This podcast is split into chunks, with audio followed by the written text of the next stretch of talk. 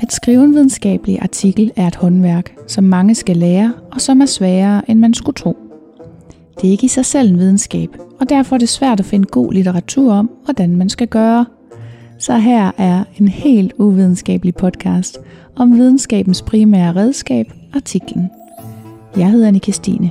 Jeg er uddannet forsker og arbejder som epidemiolog inden for kvalitet i sundhedssektoren og som postdoc ved Forskningsenheden for Almen Praksis ved Syddansk Universitet. Med mig i studiet er Pia. Hun er postdoc ved Radiologisk Afdeling på Odense Universitetshospital, og Nina, som er medicinstuderende og i gang med sit speciale for Radiologisk Afdeling, også på OH. Velkommen til en podcast, hvor det sjoveste er intromelodien. Velkommen i Nørdeland. Hej Nina og Pia. Hej. Velkommen tilbage. Tak. Vi skal snakke om metode igen. Nu skal Ej, vi diskussion. Undskyld diskussion, det er fordi, det jeg kigger på her, der, er, der står metodiske overvejelser. Fordi det er nemlig den næste del af diskussionen. Mm. Altså den tredje del. Nu kommer vi faktisk til det, som jeg synes er det aller sjoveste at skrive, og det er der, det, det er virkelig det, jeg altid glæder mig til. Og det er fordi, jeg er en mega metodenørd, ikke? Jeg så sige, man, altså man kan ikke se det i, i podcasten, men du fik sådan helt glimmer i øjnene. Jeg elsker det her, fordi nu kommer vi til et, både et, et, det er et afsnit, så hvor jeg plejer at sige, kært barn har mange navne. Mhm. Nogle kalder det metodiske overvejelser, altså noget methodological considerations. Andre kalder det strengths and limitations. Mhm. Øhm, det hedder alt muligt.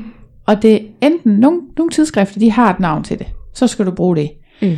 Øhm, andre gange, så er det sådan noget, at øh, især professorer kan have en holdning til. Du kalder det bare det, de synes. Ja. Det er lige meget. Okay. Men det er den tredje del af diskussionsafsnittet. Og det som du gør her, det er at du starter med de gode nyheder. Mhm. Så du starter lige med at sige, øhm, vi har lavet et super godt studie, fordi sådan og sådan og sådan. Så derefter, så kommer du til svaghederne. Og her har du verdens største chance for at vise, at du er en klog person. Og det gør du ved at erkende dine egne svagheder. Mm. I ved godt, hvad for nogle ting og sager, der kunne have været bedre ved det her. Ja. For at studiet var blevet det ultimativt perfekte studie til at vise præcis jeres primære outcome. Så du går egentlig bare igennem øh, igen dine øh, resultater i den rækkefølge, som de er stået i hele tiden, hele vejen igennem artiklen, så skriver du også her, for hver del ligesom, hvad er, hvilke svagheder er der, hvad kunne have været gjort en lille smule bedre. Mm. Ja. Mm.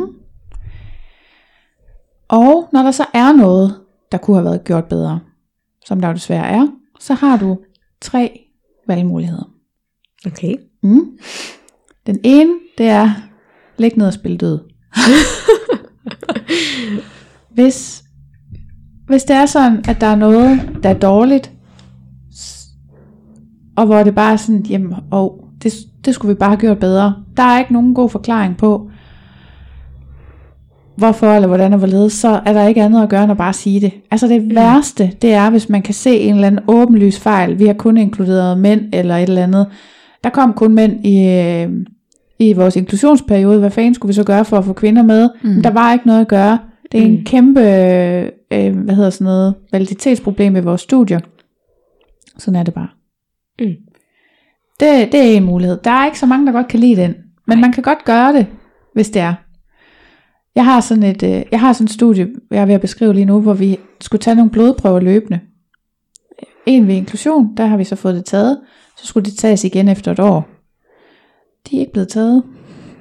Så er det utrolig svært at beskrive udviklingen over tid. Ups. Hovsa. Øhm, der vil jeg nok sige, og det var noget med økonomi, har jeg hørt og sådan noget, det er en dårlig undskyldning.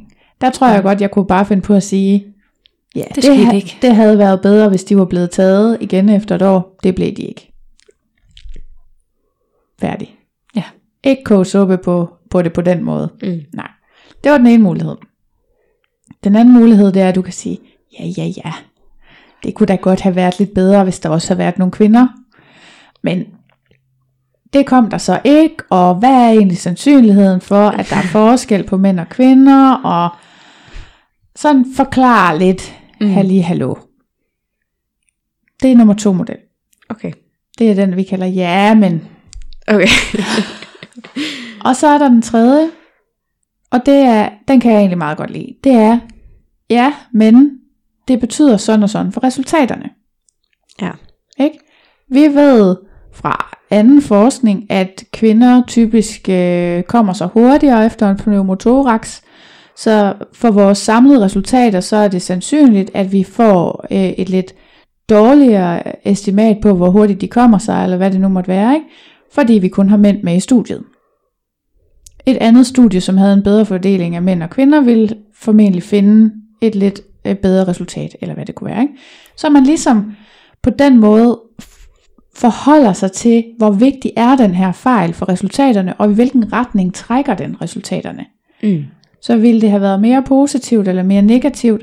Måske har I lavet nogle ekstra analyser for at øh, sådan, nogle gange så laver man nogle mere konservative estimater. Øh, før talt, vi har før talt om, øh, om, hvordan I skulle forholde jer til jeres outcome-mål. Altså skulle det være forskellen på den første måling eller den sidste måling, eller skulle det være den største forskel mellem to målinger? Mm. Der kan man godt vælge at have den ene som sit primære outcome, og så laver man den anden som en slags sensitivitetsanalyse, hvor vi siger, hvis nu vi tager den største og den mindste øh, måling, mm. og sammenholder de to og ser, hvad er forskellen på dem, det er vores primære outcome for den her artikel, for at sikre, at det ikke viser noget fuldstændig andet end start til slut, så har vi også lavet start til slut målingerne som en slags sensitivitetsanalyse, og derfor, og der har vi så fundet, at det viser det samme, måske med en lille forskel i, øh, hvor stor effekten er, eller et eller andet. Ikke? Mm. Så, så på den måde, så, så siger jeg, jo, men der var måske nogle ting, der kunne have været bedre, men det, det betyder så og så meget for resultaterne. Okay. Mm. Ja. Ja.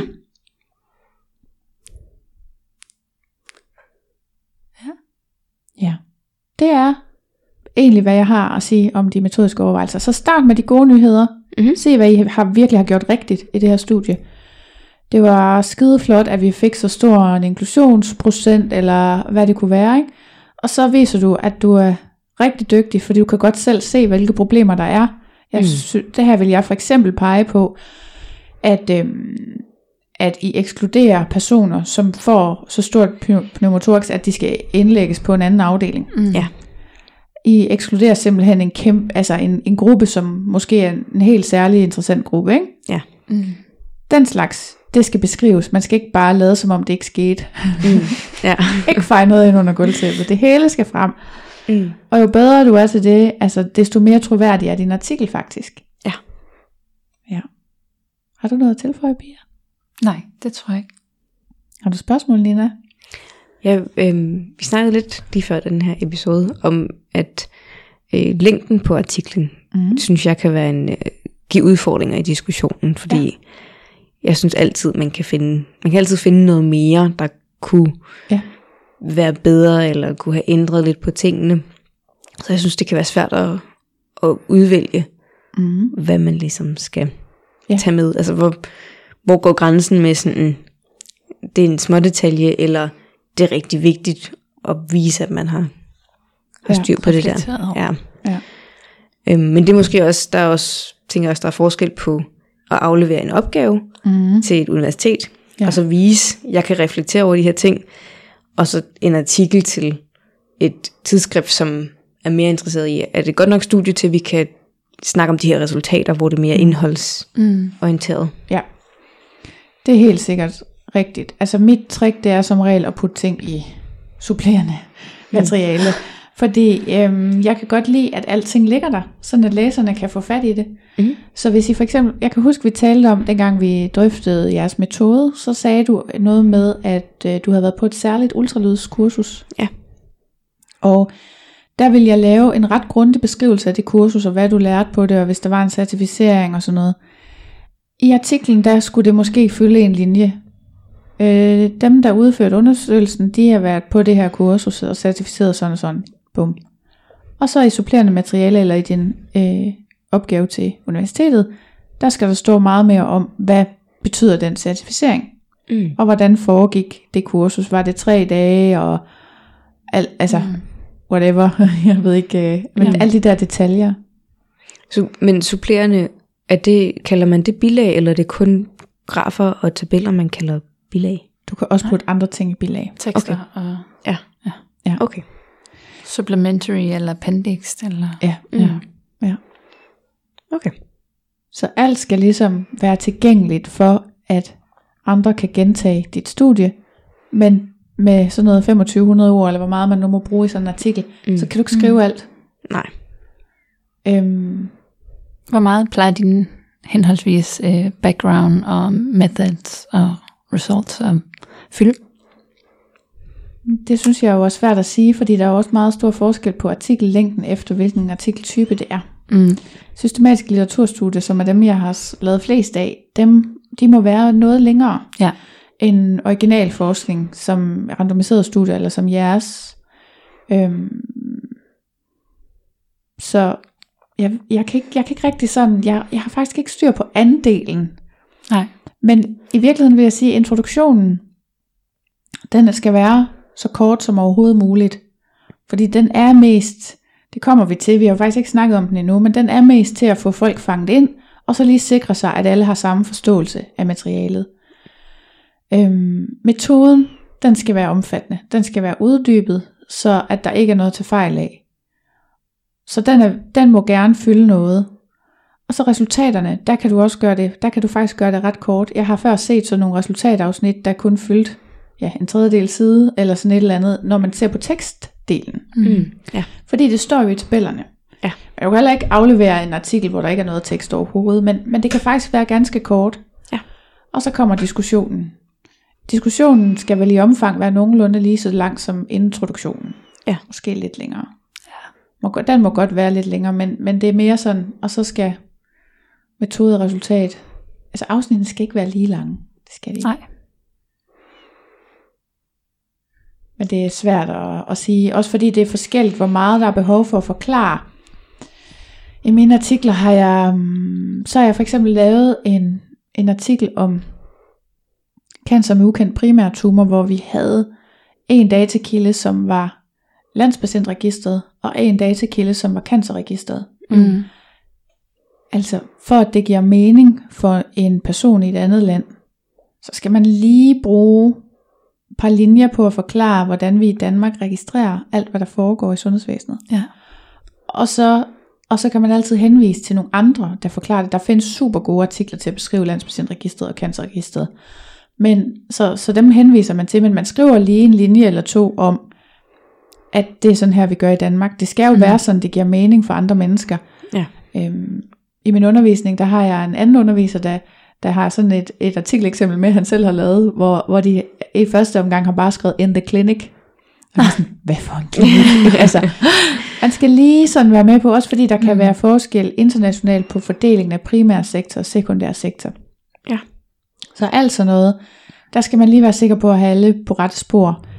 Men, øh, men jeg er heller ikke, jeg, det kan godt være, at det lyder sjovt, når jeg sidder og snakker her. Jeg er egentlig ikke en person af så mange ord. I hvert fald ikke, når jeg skriver. Så faktisk er det ikke så tit et problem for mig, Mm. at jeg skriver for meget. Så, og jeg har nok heller aldrig fået at vide, at vægtningen var forkert. Jo, altså introduktionen kan godt blive for lang, Mm. men så skal du have hjælp fra din vejleder til at... Eller, Ja. eller ja, andre medstuderende. Ja, eller, Ja, lige, lige til opgaven venner, i hvert fald. eller- ja. Mm. Artiklen må I godt. Ja, ja, ja, ja. Men, ja, men andre medforfattere. Ja. Og nogle gange også nogle helt udenforstående. Ja. Fordi når man sidder og nørder den ned i et eller andet specifikt område, så kan Ja. alle medforfatterne godt synes, at det her det er bare det fedeste i hele verden. Og så Ja. går der sådan lidt, Ja, det hele giver mening, Ja. og, og så er der en udefra, der læser det bare sådan. hvorfor har I lige Det præcis er det med? Ja. Ja. Ja. Ja. Så kan man også tage den der guideline, vi snakkede om før, med checklister fra Consort Mhm. mm. og Prisma og så videre. Så gå den igennem og se, har man, har man alle de ting med, der står i dem? ja, det skal man have. Ja. Mm. Men er de ikke til litteraturstudier? Nej, De findes til alt muligt. Det findes til det hele. Ja. Ja. Det er fordi på bacheloren lavede vi et litteraturstudie, så det, Ja. ja. det er det eneste, jeg ligesom har prøvet Ah, før. Og der brugte vi nemlig dem. Ja. Prisma. men det gør du også bare denne her gang. Super. Ind på Equator Network og finde en passende Ja. Hvad var, var det ikke stroke? Eller hvad var Jo, det? har, jeg tror, har snakket Ja. ja. Så tager du bare den. Så Yes. nedad. Yes. Godt. Har du flere spørgsmål? Kommentarer? Nej. Det er godt. Jamen, øh, så lad os sige tak for nu. Tak for nu. Jeg håber, du har nydt denne lille bid af artikelskrivningens kage. Hvis du vil bidrage til podcasten, se hvad der sker bag om mikrofonerne, eller deltage i et fællesskab for nørder om artikelskrivningens fine kunst, kan du følge med på Instagram på profilen publipro.dk. Jeg har også en hjemmeside, den hedder også publipro.dk, og ellers kan du finde mig på LinkedIn eller andre sociale medier under anne Christine Dyrvig. Tak for nu. Vi ses i Nørdeland.